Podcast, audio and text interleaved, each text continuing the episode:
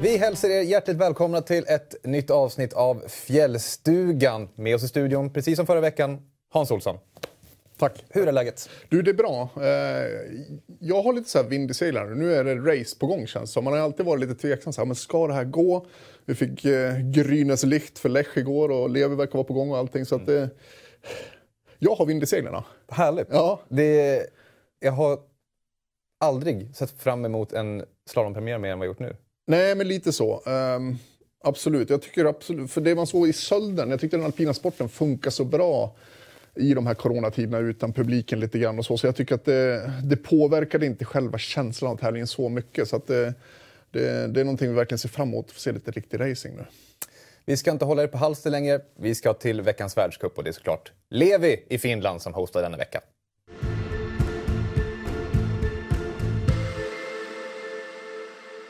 Yes, veckans världscup alltså tillsammans med Bauhaus. Och innan vi går in på vad som komma skall så ska vi ta tillbaka klockan ett år i tiden och kika på hur det gick i fjol. Kommer du ihåg hur pallen såg ut i fjol, Hans?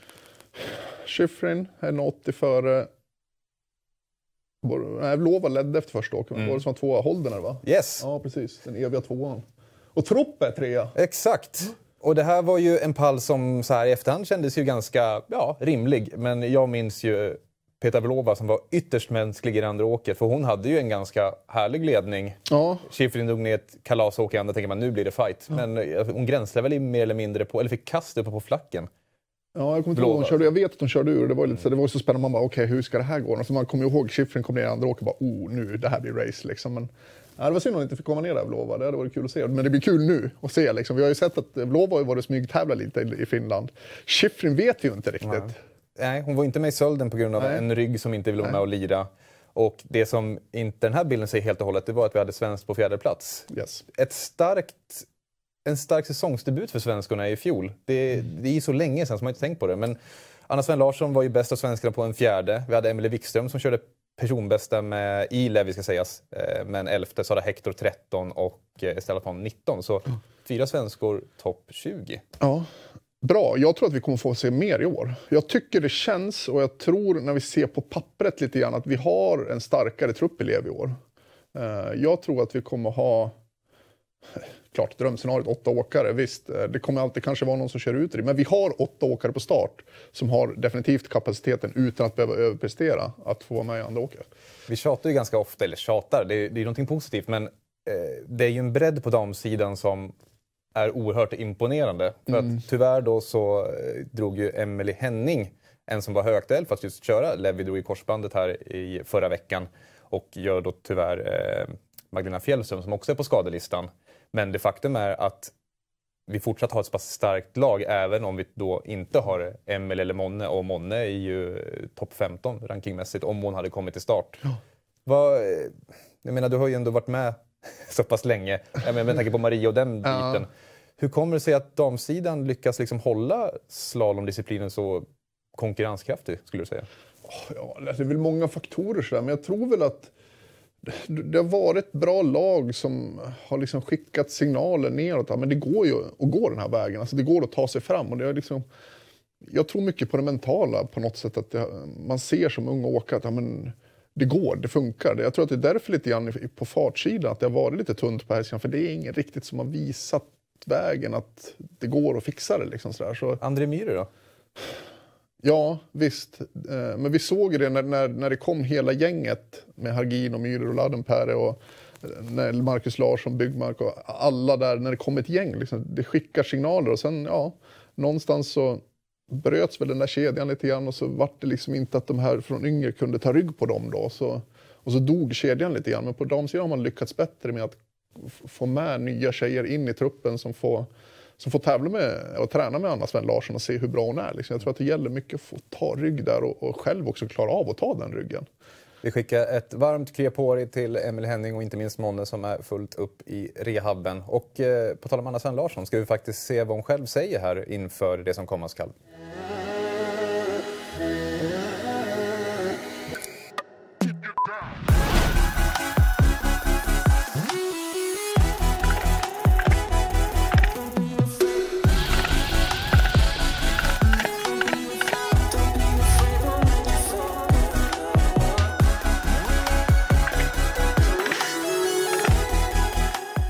Hur ser du på liksom en tävlingspremiär nu kontra för, säg, tre, fyra år sedan? Nu ser jag verkligen fram emot att tävla, och när jag står på start så har jag ett annat självförtroende än vad jag hade då.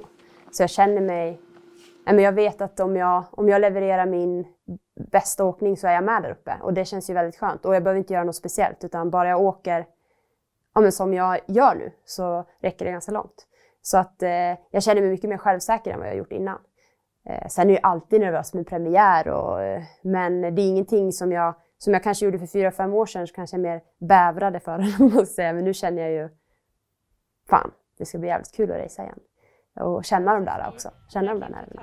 Så nej, det är, jag är riktigt laddad, och kul också att få, få två chanser redan i Levi. Har du försökt tweaka på någonting åt något håll för att kunna ta ytterligare ett steg? Hedda, som jag åker på, gör ju hela tiden, utvecklar hela tiden sitt material för att vi ska kunna åka ännu snabbare.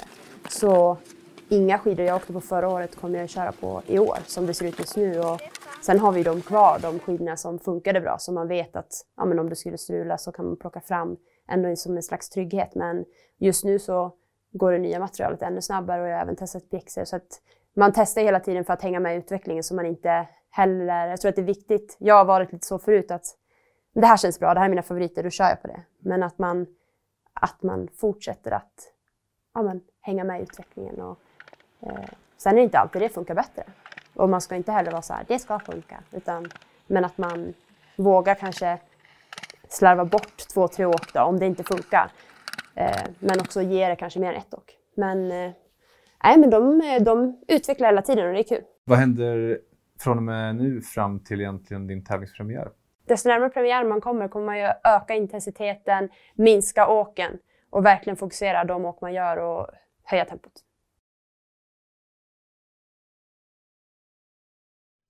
Så säger Anna Swenn-Larsson alltså, och det här är ju utklippt från en intervju som vi gjorde med henne tidigare, och vill du se hela intervjun då kan ni klicka ett ploppljud vill jag ha, Claes, här.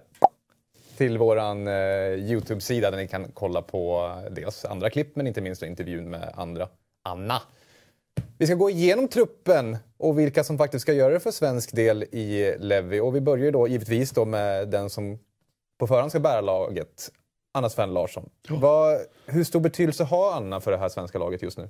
Stor betydelse. Eh, hon är en världsåkare nu. Eh, och, och framförallt så skickar, när man ser intervjuerna, alltså jag tycker hon har växt mycket som person bara på ett år nu. Att hon, hon är trygg att vara där hon var förut. Hon, hon var ju fruktansvärt snabb förut, men hon hade kanske inte riktigt hunnit med mentalt och satt sig in i att jag är en världsåkare och var bekväm i den rollen.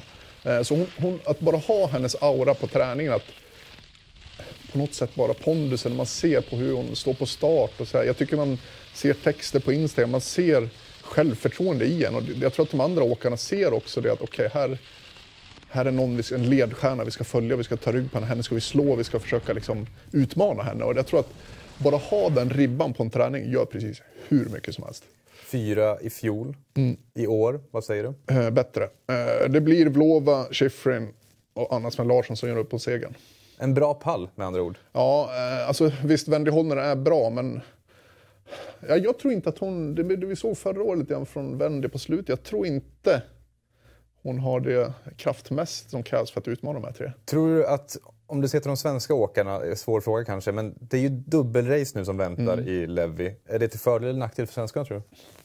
Jag vet inte, alltså alla länder får också dubbla chanser sådär, men det är väl, som åkare kan jag tycka att det är skönt att det är ett dubbelrace lite grann. Eh, så man får två chanser. Det blir liksom inte så himla direkt att åka till Levi för, för två åk, eventuellt kanske bara ett åk liksom, så att du, du har en chans till, men, men det är ju lika för alla andra länder, så att de känner ju samma trygghet också. Så jag tror att det är skönt för åkare, men just för Sverige tror jag inte att det gör någon skillnad. Vi ska gå vidare till nästa åkare, och det är också en tjej som jag tror att vi kommer få se, eller är ganska säker på att vi kommer se i den första startgruppen, nämligen Emelie Wikström som ju var elva i fjol. Mm. Har kommit tillbaka nu på allvar igen. Ja. Från att ha varit ja, mer eller mindre inne i första startgruppen för några år sedan, tappat lite grann i rankings lite, lite grann, ja. Men är nu tillbaka och kommer ifrån en väldigt stark säsong i fjol. Mm. Nej, men jag har ju förstått, alltså så här, på träning åker hon ju bra och allting. Hon är en, en smula efter Anna Swenn-Larsson, vad har fått höra då, ryktesväg från tidsprotokoll och sådär. Så att jag tror att det kan vara lite fördel att hon känner att hon inte är i superform. För det är väldigt lätt att bli bekväm och bara, ah, men nu är jag i jättebra form, allt känns bra. Jag ska bara ta mig ner utan misstag i Levi. För att i Levi, där är det plattan i mattan som gäller från första staktag. Så jag tror att det är bra att hon, hon vet att hon inte är snabbast i världen, utan det är Anna, där ligger ribban. Så jag vet att, att hon har, vad ska man säga, en liten mental blåslampa som ändå, jag måste ge allt för att vara med där uppe nu. För jag kommer också väl när vi satt i den här soffan för ett år sedan och du sa, vi just nämnde, just då var det då Charlotte Sävenberg, mm. det var Emelie, det var Monner, du sa det så här att nu måste någonting hända. Ja. För då var de ju där runt tjugo tjugofem och det känns som att vi fick de svaren vi sökte från ja, många av åkarna. Absolut. Ja, nej, men så är det. För det är väldigt lätt att, vad ska man säga, bli bekväm i det mentala där du befinner dig. Ja, men jag är så här bra. Liksom. Det är, för det är ett ganska stort steg. Det är en stor stek att tugga i sig och svälja. Men jag ska bli bäst i världen. Jag ska vinna över Shiffrin. Mm. Och bara ta sig an den mentala tanken. Det är inte så lätt. Alltså, nej, men på riktigt så är det, det låter så här. Det är lätt att säga att jag ska, jag ska vinna, men att innerst inne känna det själv också är svårt. Och då kanske det ibland behöver någon sorts press utifrån, eller att en yngre kommer underifrån och utmanar din trygga plats i topp tjugo. Liksom. Mm. Så, att, så att det, alla pressande faktorer kan vara bra för de här tjejerna. Nästa åkare är ju Sara Hector som redan har haft sin tävlingspremiär. Och efter Sölden så sa det att jag hade hört så bra rapporter. Ja. Och levde väl inte riktigt kanske upp till, till exakt dem. Men en okej start var väl det vi sammanfattade. För ja, absolut. Och det, återigen, jag vet inte om du såg det på, på S V T med Björn Ferry där som han sa att ja, men, du kan känna dig snygg och fräsch hemma innan du går upp på krogen. Men sen när du går på krogen och ska flirta med tjejer, då kanske det är svårare det, när, när det väl gäller så att säga. Eh, och det är ju så, träning är träning och tävling är tävling. Det är svårare på tävling. Så att det, ja, visst, om vi ser Henrik Kristoffersen förra året, liksom, vi hade ju fått rapporter att shit, kommer han nog kvala ens? Liksom? Han vinner racet. Mm. Så att det, det är väldigt svårt att ställa rapporter inför en träning och sen kliva in på en balkad tävlingshang. Liksom. Det är lite grann av två olika sporter. Hur stor eh, fördel tror du Sara har av att faktiskt ha tävlat redan i år, till skillnad från Anna och Emelie? Ja, men lite grann, eh, absolut. Man är igång lite så här. Nu var det ett tag sedan ändå. Sölden ligger väldigt tidigt så där. Så att det, det, det är en tidig premiär. Premiären är gjord, hon, hon, hon vet det. Men jag vet inte, nu är det också slalom. Så att det, klart, lite fördel men inte något så här så att det är stor skillnad. tretton i fjol. Vad, mm. vad säger termometern för Sara Hector? Ja, jag vet inte, tretton är bra för henne. Eh, Topp femton har igen kanske. Jag vet inte, jag har inte sett tidsrapport i slalom från henne så riktigt. Så jag mässade lite på Instagram med henne och sa att jag har inte kört så mycket slalom i år. Så att hon lät väl inte så självsäker som hon lät inför Sölden då. Mm. Jag vet också att hon gnuggar ju hårt inför Parallellen i Lech ja, som kommer lite senare. Det kan vara hennes cup of tea. Någonting som är roligt att se, det är nästa åkare som kommer på skärmen här. Det är ju nämligen Charlotte Sävenberg som åter är tillbaka med nummerlapp på bröstet. Mm. Ett år konvalescens mer eller mindre. Då hon ju drog korsbandet i... på försäsongen i fjol, precis innan Levi. Nu åter tillbaka. Mm. Eh, det kan ju vara en bra grej att ha varit borta. Man har inga förväntningar. Eh, man kan också ta det att man blir lite nervös och allting. Jag vet inte riktigt. Hon har ju varit skadad lite grann förut och varit borta. Så att hon är ju van vid scenariet. Jag hoppas att hon inte är lite tävlingsnervös. Utan att hon känner lite grann, men nu är det race, nu måste jag ge mig till allt. Eh, gör hon det, då kommer hon kunna vara bra med.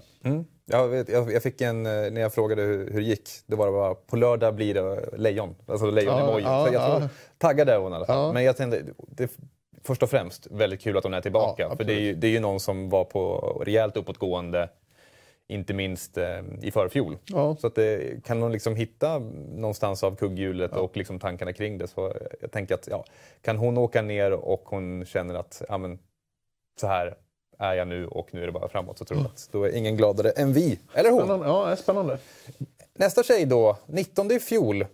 Vad blir det i år? Det är Stella Alfand då som har bytt skidmärke. Ja. Inte helt nöjd med premiären i Sölden. Nej. Av naturliga skäl. Ja. Eh, vad ger du henne för chanser här i Levi? Jag vet inte. Eh, vi får se. Hon, hon, hon kan ju åka fort i sina bästa dagar, det vet vi. Uh, Levi tror jag är en bra backe som passar henne ganska bra. Hon är bra på flacken där uppe. Uh, jag hoppas att det inte tog på självförtroendet så mycket. Att man såhär, nej, det gick inget bra i Sölden. Ja, vad är det något fel? Är det utrustning? Att man börjar tvivla på några sådana grejer och sådär. Utan att hon är trygg med grejerna. För hon har ju uppenbarligen bra grejer som funkar. Liksom. Holden och kör också Head och Anna Swenn. Och... Så grejerna är det ingen fel på. Sen är det, jag hoppas att hon inte börjar tvivla på sin kapacitet när tävlingspremiären inte gick som hon vill då. Mm. Skönt då kanske för en sån här åkare att de faktiskt har två chanser någonstans. Ja, lite så. Det kan vara en trygghet. För du kanske också pressen släpper lite grann inför det första åket första dagen. Ja. Det, det har varit en lång väntan för de här. Vi får inte glömma att säsongen i fjol blev avkortad. Ja. Det är många veckor eller många månader utan tävlan. Ja, jag sa det. Nästa tjej då, Sara Rask ifrån Sollentuna. En tjej som ju har premierat i Sölden och har ju tidigare varit, innan hon vann junior-V M och Europacup-kuppen i storslalom i fjol, så var det ju framförallt en, en slalomåkare hon var. Ja, hon, hon åker ju snabbt när det, när det funkar liksom. Och jag var lite så förvånad över, för eftersom hon var så himlans grym i storslalom förra året, att Sölden inte gick bättre än vad det gjorde. Så, här. Så kanske var lite tagen på, vad ska man säga, tagen på sängen av stundens allvar så där. Så jag hoppas, precis som beställde, att det inte sätter sig lite grann i huvudet. Oj, nu är det världscup. För vi har, det har man sett ganska många gånger, att det är Europacup-åkare som har åkt väldigt bra liksom, och, och vinner Europacup. Och har du den kapaciteten att du vinner en Europacup, då anser jag att ja, men då har du kapacitet för topp femton i världscupen. Om inte bättre då. Men här funkade det ju inte alls i Sölden. Vilket jag var lite överraskad över. Men jag hoppas att Levi kanske känns lite snällare. Det är mer svensk miljö, natur, underlag. Att hon känner sig lite mer trygg i den backen och liksom, vad ska man säga, omgivningen än hon gjorde i Sölden då. Mm. Nästa åkare, det är en tjej som också var i Sölden och imponerade stort på oss. Det var ju nämligen Hanna Aronsson Elfman. Blott sjutton år, ska fylla arton här i december om jag inte är ute och cyklar. Ett spännande namn. Ja, men det är ju det. Det är eh, absolut. Nej, för... alltså, vi hör ju mycket från rapporten också att hon är ju på tå där ute. Mm. Eh, det är hon som ligger och naggar Anna Swenn i nackhåren på träningen och sådär. Så att det här är ju en tjej med kapacitet som sitta här och lovorda. Det är inte kanske schysst mot henne heller, men eh, hon har ju kappa att vara topp femton i Levi utan problem. Det är... Det, ja, hon har det. Alltså, det armbågar vi nästan ja, på. Ja, men hon, hon är så pass bra liksom. Eh, fysiskt stark, mogen och... tuff tjej liksom. Mm. Jag läste eh, Maria Peterholm där, ja. Som du känner väl. Hon är ju expert på S V T och gjorde ju en, en chatt igår på eh, S V T's eh, tittare. Och jag tycker att de som var, var bra, för det, det blir ju liksom en buzz nu. Det kommer mm. också höra när vi pratar ja. med, med tränare som kommer lite senare. Att det handlar mycket för de här unga åkarna att ta steg för steg. Det är lätt för oss att säga, wow, ja. nytt namn, ja. ung tjej, nu jäklar. Ja. Nej, men det, alltså, det är tufft det där. Samtidigt så, ja, det är lika bra att de värjer sig med pressen, för hon är så pass bra och... jag hoppas att hon tar lite så här förväntningar och press från oss som sitter här, två gubbar, och pratar om henne som att hon ska ha topp femton i Levi som ingenting är. Att hon tar det positivt. Nej. Nej, men jag hoppas att hon tar det positivt och ser det som, shit, de tror på mig. Eh, hoppas jag. Eh, men jag tror det. Eh, för när man får sådana tidsrapporter och sådana indikationer så är det, det är en bra åkare. Potential finns i alla fall i ja, massor. Ja. Det är alltid lika härligt med debutanter, och vi har ju faktiskt en som ska köra nu här i Levi, och vi ska kolla med Charlie Laban om vem det är och varför. Det är Levi till helgen och eh, en debutant på start. Ja, Moa Boström-Issner får göra debut, och hon har ju gjort en, hon har gjort en stark höst. Stabil, bra åkning. Även förra året hade hon en väldigt bra höst, men då drog hon ju på sig en handskada precis innan. Och det är ju tre tjejer från träningsgrupp två som vi kommer få se på startlinjen i Levi. Hanna Aronsson, Sara Rask och eh, Moa Boström-Issner då. Vad har du som tränare för förväntningar på deras medverkan i helgen? Jag hoppas alltid att någon av dem ska lyckas kvala. Det är ju dit vi vill. Och eh, samtidigt få ännu mer erfarenhet. Men förhoppningsvis så är det en av tre som i alla fall lyckas plocka poäng. Det vore ju fantastiskt kul. Och Moa som debutant, vilka kvaliteter har hon som gjort att de har åkt till sig platsen? Ja, det är hennes teknik, hennes, att hon har varit konstant. Hon åker tekniskt väldigt bra, Moa, och förtjänar den här platsen. Och om du får gissa, hur många svenskor tror vi får se i det första, eller efter det första åket inför det andra? Man hoppas ju alltid på åtta av åtta. Så vi får ju gå in positivt och tro på åtta. Det låter ju fantastiskt. Tack så mycket och kör hårt framöver. Tack så då. Ja. Det var alltså Charlie Laban då om den här tjejen som kommer på bild nu. Det är nämligen Moa Boström-Issner ifrån Uppsala. Och Hans, ja, du har ju också varit ja. debutant. Mm. Vad eh, tänker du? Eh, det är ett men, alltså, mentalt, man måste förbereda sig på att det kommer vara oskönt, det kommer kännas svårt. Du kommer ha högt nummer, du kommer få ha känslan att ja, favoriterna har åkt. Eh, lite av kolsyran av tävlingen, lite över när du står på start. Du börjar se funktionärer komma för att börja rigga för att ta ner och fixa nästa år. Så att det, det är en mental kamp att känna att du har chansen att ta topp trettio. Och där måste du från första starttaget ha en inställning att det är femtiotvå sekunder av pure fight liksom. Så att du inte åker ut och känner det för lite grann. Ah, nu känns det dåligt. Och ah, det här går inget bra. Och så kanske det blir en billig urkörning sådär eller någonting. Utan det är, det är femtiotvå sekunder. Jävlar anamma. Eh, och det finns ingenting att tveka på. Utan det är ställa in sig på en kamp och tro på det du gör. Och våga, liksom våga tro på det hela vägen. Så att du inte åker bra första halvan och så ah, det blir någon miss och det blir någon slag och svårt sådär. Så att det... Men ställ in det på en kamp. femtiotvå sekunder, du ska ner, du ska in topp trettio. Fram med hornen helt enkelt. Ja. Vi ska lyssna på vad hon själv säger inför det som komma skall. Moa Boström-Issner, Uppsala Salonklubb. Vi är egentligen bara dagar från din första världscup. Hur känns det här? Det känns helt fantastiskt. Trots alla omständigheter runt omkring så är det här är det riktigt häftigt. Vad tror du är anledningen till att just du får köra världscup? Nej men alltså, det har ändå gått bra på försäsongen. Jag har visat framfötterna och jag, men jag känner mig redo. Det är ju en backe som jag misstänker att du har sett på tv. Men vad tror du så här på förhand är nyckeln för att du ska kunna åka din åkning? Alltså det är framför allt har jag sett att det är många som förlorar tid där uppe. Så där ska jag bara visa framfötterna och gasa på. Och sen så kommer ju branten, men då är det bara tuff åkning. Härligt. Säger vi kör hårt och lycka till. Ja, men tack så mycket.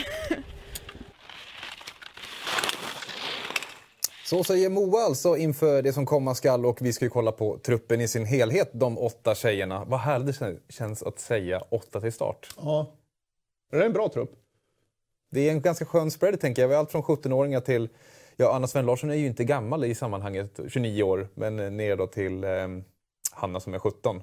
Men det känns, det är en ganska skön mix mellan ungt och erfaret kan man väl sammanfatta det som. Ja visst är det kul att se att återväxten kommer också. Så att det, jag tror att det är bra också att ha unga med som Anna lite grann.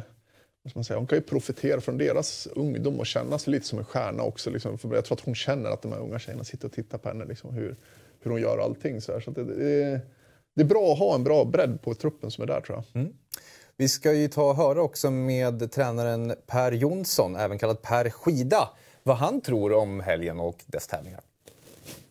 Ni har ju varit mer eller mindre isolerade här i Kobdalis nu. Vad, vad är liksom rapporterna från laget nu när det ska dra igång på allvar igen? Jag tror förväntningarna är jättestora. Från oss alla tror jag. Det har ju varit, vi har haft en fantastisk, fantastiska vecka inte minst nu på slutet. Det är egentligen en jättebra hela hösten har vi haft fantastiskt, fantastiskt bra träning. Så att, och det har sett jättebra ut sista veckan också. Vi har haft kanonbra här i Kobdalis så att det ser vi framåt. Det är liksom dags nu och, och alla ser framåt race tror jag. Det var ju fyra svenskor topp tjugo i fjol. Vad, vad har du för förväntningar på truppen nu? Eh, ja, jag tror för, förväntningarna både från själva och för oss de är ganska stora. Det, det som sagt vi, ja, det ser, det ser starkt ut. Kollektivet ser väldigt starkt ut. Alla ser starka ut som var här på plats. Eh, såklart att vi har Anna i toppen, så är det. Och där så förväntar vi oss framskjutna placering, absolut. Men jag tror att alla kan ha en stor chans att göra någonting väldigt bra ifrån sig. Hur många svenskar har vi topp trettio efter det första åket? Jag tror att vi har, jag tror att vi har sex stycken topp trettio efter första åket. Och vem hamnar på pallen? Anna Swenn-Larsson. Bra. Säger vi stort tack och kör hårt. Ja, tack så mycket. Jag blir så taggad Hans. Ja, men jag skulle bara ge mig mer bilder och ja. Se på det.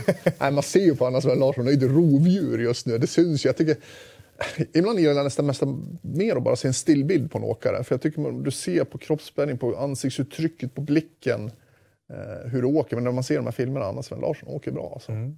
Ja, vi ska ta och eh, kika på sändningstiderna så att ni vet när ni ska bänka er i tv-soffan. Och ni ser att Vinterstudion drar igång där redan åtta femton på lördag och sen så första åket tio femton och andra åket tretton femton. Jag tycker att det får väl nästan bli slutorden för eh, veckans världscup och det har blivit dags att gå vidare till Svenskollen.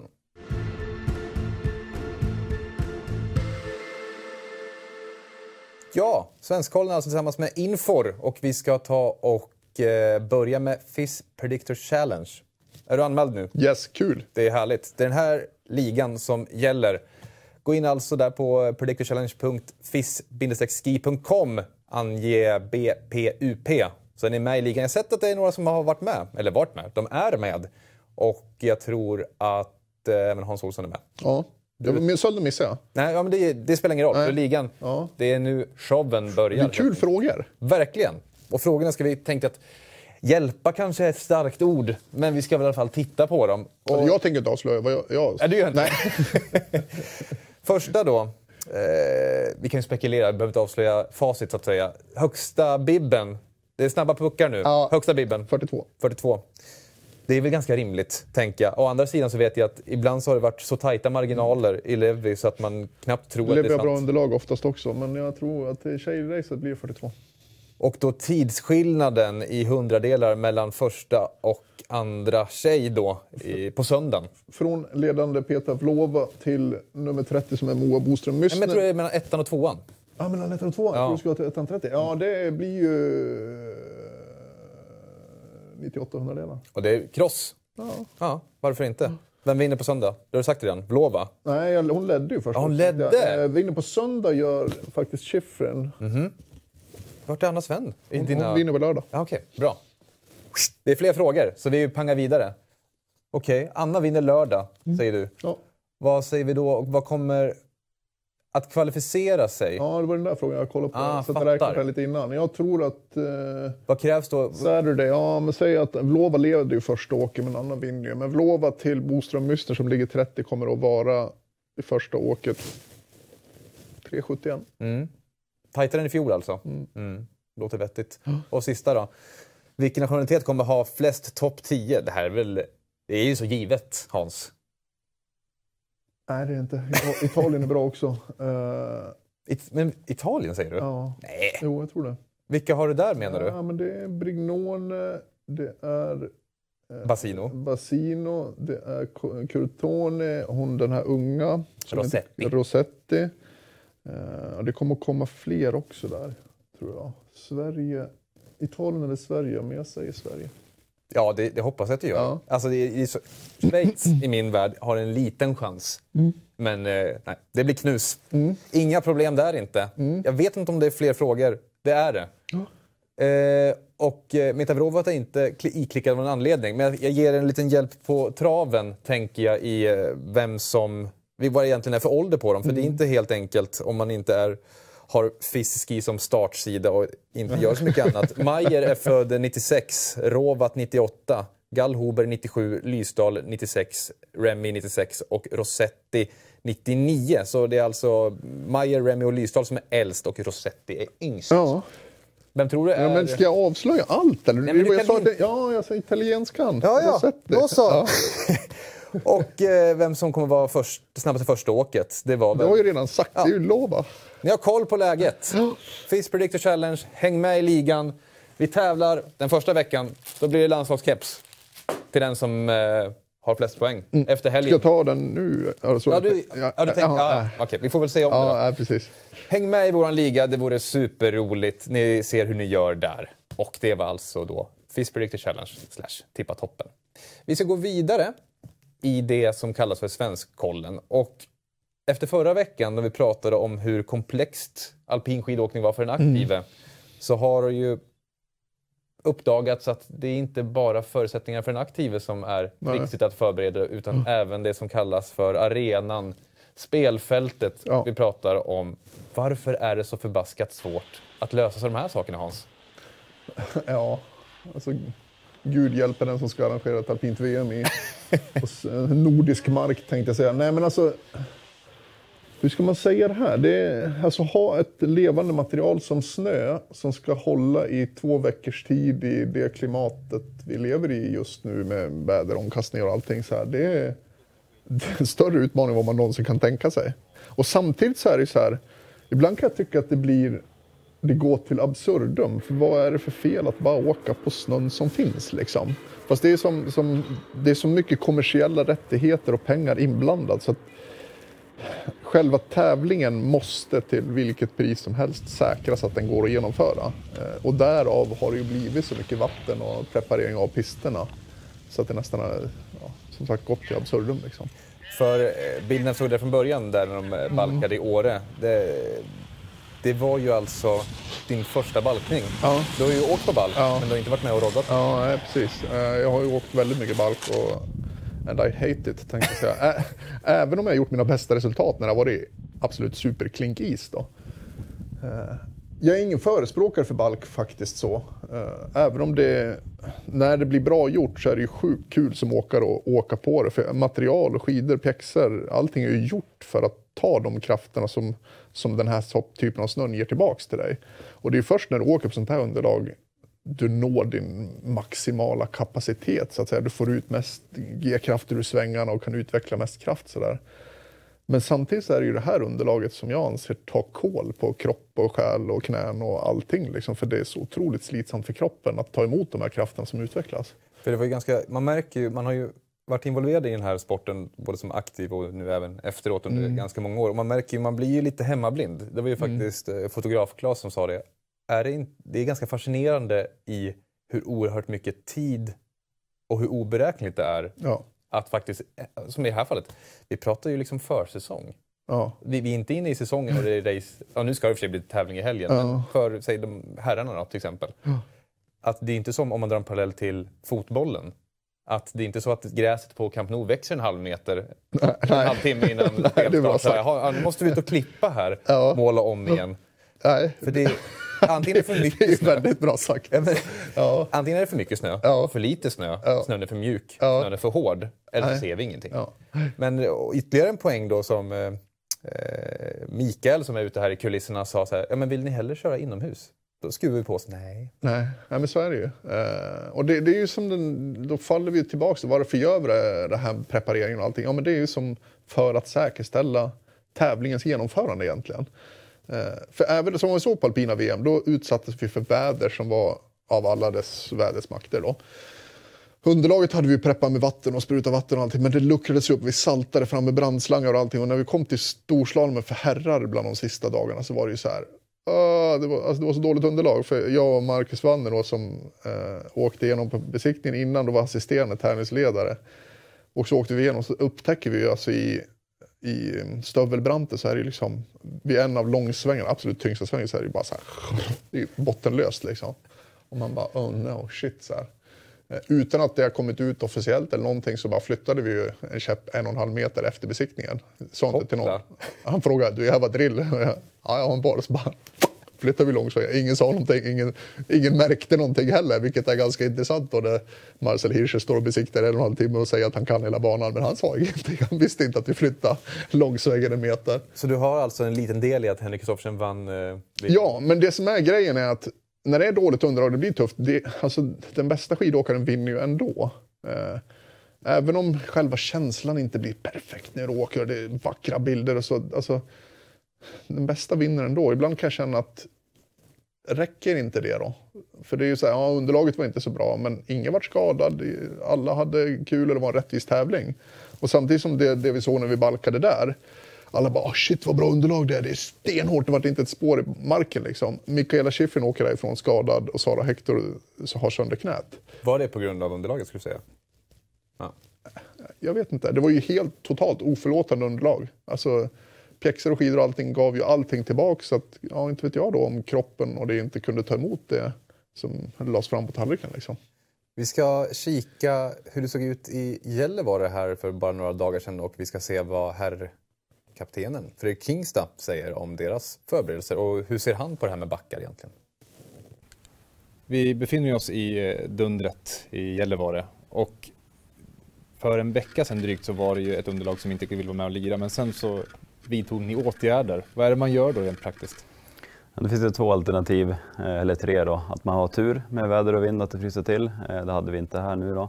Tillsätta vatten, att man sprutar vatten, olika munstycken och, och fyller på då. Eller med en, en balk då, att man sprutar ner vattnet i snön då. Har lite beroende på vad man tror på för stunden, magkänsla och resurser också. Så att här var det munstycken, fem stationer, fjorton gubbar där ute och tjejer också. Och hundranittio timmar la vi ner tillsammans på det då. Så att nu är det hårt. Det blir ju en hockeyrink. Varför vill vi ha en hockeyrink? En förberedelse för vad som komma skall. På här sidan världscup ser det ofta ut som en hockeyrink.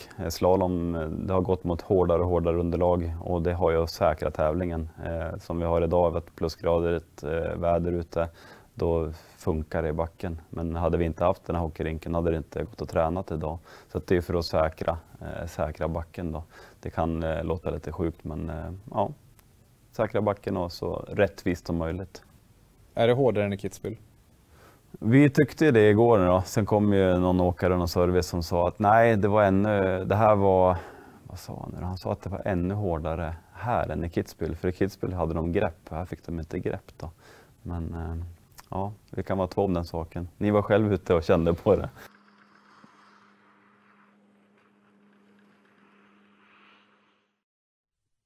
Ja, det är ju lätt att vi, vi, ska, vi fnissar lite grann när vi ser det sista här. Men det, det säger väldigt mycket om ja. hur det var. Jag kommer ihåg första dagen när vi kom upp där och Claes Kula, som vi kan slänga in en bild på här också.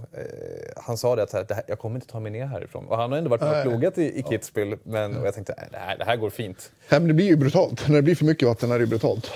Ja, det är fruktansvärt. Men mm. när du lyssnar på, på Kingsta, mm. det här, nu snackar vi elit, elit. Ja. Och de ska ju, som det ser ut nu, med tanke på att F I S både har okejat världskuppar och eh, Europakuppar framöver, som mm. det ser ut, eh, sett i covid i alla fall. Var drar man gränsen? Är det rimligt att man gör det här på, på klubbnivå också? Nej, eller? Nej, nej, nej, nej. Det skulle jag inte säga. Alltså, de kommersiella rättigheterna får ju aldrig styra en idrott, tycker jag. De får vara där och bidra på någonting. Sen måste man även anpassa sig till det. Liksom, så här. För utan de kommersiella inslag med tv-rättigheter och alltid kunna genomföra tävlingar så kanske vi inte har en sport av den storleken vi har idag, som är alpint då, som betalar så mycket pengar för de internationella sändningsreglerna. Sen är det ju så här, alltså det är en svår fråga, men jag tycker ju inte att, alltså man ska inte gå ner under Europacup, uh, tycker jag nästan. Jag tycker det hör vi nästan till lite grann också med att ha de här, ja, jag kommer ihåg min första fisk när det klipptes lingonris i ja, ja, men precis, nej men och det är ju skidåkning också, men sen, alltså det som är lite problemet är att när du får pröva att åka på sånt här underlag, uh, lite som jag sa tidigare, att det är första gången du får själv känna att plocka ur max ur utrustningen, alltså skidorna, pjäxen och dig själv rent fysiskt sett. Alltså du utvecklar såna krafter och allting. Så att sen kliva tillbaks på lite mjukare underlag som inte är så mycket tillbaks kan ju uppleva så här, ah, det är så dåligt underlag, det går inte att åka liksom, när du väl har vant dig med vad du kan få ut ur grejerna. Så att det är Det är svårt det där också. Det är roligare att åka på det där när, när du kan hantera det. Ja, jag tänkte säga det, det är det vi ja, får om. Eh, men sen är det ju så här som ungdom, så, för ungdomsskidor och allting är ju så bra också så att du kommer ju att köra dig sönder och samman om du ska börja köra balkade pister så, som tolvåring liksom. Mm. Eh. Vi tänkte just vart utvecklingen är på väg. Man säger att ja. förut så körde man balk ibland, men nu är det mer eller mindre på världscupnivå i alla fall. Ja, det är ju alltid. Alltså, det finns ju, jag tror inte det finns någon tävling som inte preparerar med vatten. Mm. Det tror jag inte. Faktiskt. Bra. Men intressant, jag, jag har inte ens en tanke på det, att så här, vi pratade om allsidighet ja. senast med åkaren, men helt lätt är det inte med försäsong. Nej, nej, det är det inte. inte. Och inte tävlingar heller. Liksom, så här. Så jag, jag, balk, jag vet inte, jag är ingen riktig förespråkare för det, men samtidigt måste ju kunna, alltså kommer det snö, kommer en halv meter snö, växer gräset en halv meter på kampen, och ja, då måste du ha en bra gräsklippare eller en bra grund på gräset under. Så att det är en svår balansgång det där, att få det bra men inte så att det sönder åkarna. Mm. Det har ju i dagarna kommit nya restriktioner vad gäller tävlande och ja, i samhället i stort. Eh, och ett nytt datum som cirkulerar mycket nu är ju den åttonde december som det då har tagit beslut om att inga tävlingar innan dess. Vi ska höra lite grann med Tom Eliasson-Vinter om hur och varför. Då säger vi hej och välkommen Tom Eliasson-Vinter. Tack så mycket. Vi känner dig ju mest som alpinchef, men eh, känns som att du mer och mer även blir någon form av skidförbundets Tegnell. Håller du med om det? Förbundsepidemiolog, Vinter. Ja, kanske till viss del. Det har varit så lite i höst. Jag har lett stora delar av vårt arbete, eller samordnat stora delar av vårt arbete kring corona här sedan i somras, eller våras. Så, så delvis jag, eh, till min förtvivlan får man säga. Och det kom ju ett ganska stort uttalande här i veckan. Kan, kan du beskriva vad, vad som gäller helt enkelt just nu? Vi jobbar utifrån alla discipliner representerade i en nationell coronagrupp och i en grupp där vi samlar landslagschefer och så försöker vi samordna informationen och ta ställning till olika när det kommer nya riktlinjer som det nu har gjort senaste veckan för att hitta potentiella vägar framåt tillsammans som förbund. I vissa avseenden måste vi sedan göra avsteget från olika grenperspektiv för att liksom kunna hitta rimligheter i olika beslut. Men vi försöker väldigt, väldigt mycket jobba ihop med de här frågorna. Och flora av information som kommer till en. Det som kommuniceras i veckan var ju att det blir ett nationellt tävlingsstopp till den åttonde december. Eh, vad, vad innebär det rent konkret?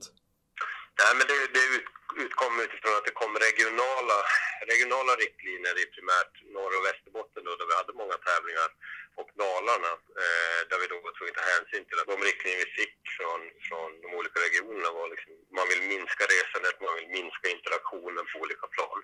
Elitidrotten har ju fått en särställning i de här bedömningarna sista tiden, vilket vi är väldigt tacksamma för. Men om Norrbotten som exempel då, kände själv en tveksamhet, är det här rätt att göra utifrån rådande samhällssituation? Så i tät dialog med dem tog vi, tog vi beslutet att ja, men, vi tillsammans med arrangörerna ställer in de tävlingarna, och då väljer vi också att kommunicera ett tydligt tävlingsstopp så att folk får någon tidslinje att förhålla sig till.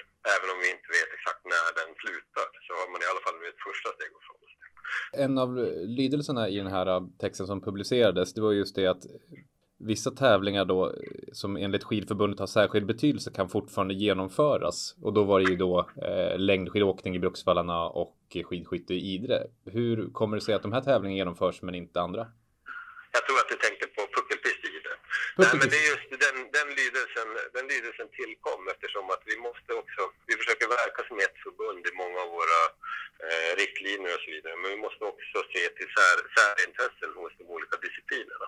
Vad det gäller puckelpisten i Idre så är det så att de har en världscuptävling där tolfte till trettonde december. Det här är ett genrep för organisationen inför det. Alla som ska delta är i princip redan på plats, och de kommer vara kvar och träna oavsett fram till världscupen. Så där kunde vi bedöma att möjliga vinsten kontra den utökade risken är värd att ta. Eh, vad det gäller Bruksvallarna så har ett särskilt intresse för längdsporten som säsongsöppnare, eh, traditionsrik helg, men också tv-sänd, och den är inför kommande världscuphelg. Så där gjorde Grena bedömningen att det här är för viktiga evenemang för oss, så att de är värda att ta lite utökad risk. På alpina sidan exempelvis valde vi tillsammans med arrangörerna att ställa in, och det var för att vi hade en samsyn om att de här tävlingarna, vi tycker de är viktiga som fasken. Kobbelis start, starten är jäkligt viktig för oss ur ett nationellt perspektiv. Men just nu så kände arrangerande klubb inte sig trygga med förutsättningarna, och då kunde vi gå in och sätta det. Så det är egentligen så ifrån. Så vi försöker hitta en balans mellan att vara ett förbund i de stora dragen, men också ta hänsyn till grenarnas individuella önskemål. Kommer det här säga, tävlingsstoppet fortsätta? Alltså, tror du man kommer förlänga det fram till över årsskiftet? Eller vad, vad pekar på farans riktning just nu? Ja, farans riktning är väl, är väl tyvärr att det kan bli ett längre stopp än så. Och, men det beror helt på hur vi hanterar det som samhället skulle vilja påstå. Kan vi få stoppa det här nu? Ja, men då tror jag att vi kan ha rimliga möjligheter att komma igång. Men, men jag är lite orolig att vi kommer få förlänga det här ytterligare. Och det kommer vi göra. Vi, kom, vi måste ta en viss mått av ansvar i det här. Eh, slalom eller längdskidåkning eller, eller puckel kan, kan inte trumfa alla andra samhällsintressen här, utan vi måste visa att vi är, vi är en del av omgivande samhälle i de här frågorna. All right. Stort tack för att du tog tid, Tommy. Tack. Ha det gott. Hej. Hej. Vi tackar Tommy för det. Tack Hans. Tack. Hur laddade är vi inför Levi nu, avslutningsvis? Nej, men jag ser fram emot det här. Alltså, det är mycket. Och jag tror på Anna Swenn-Larsson. Jag ser bara, hon har pondusen, hon, hon är där. Det ska bli kul att se Shiffrin också. tio femton.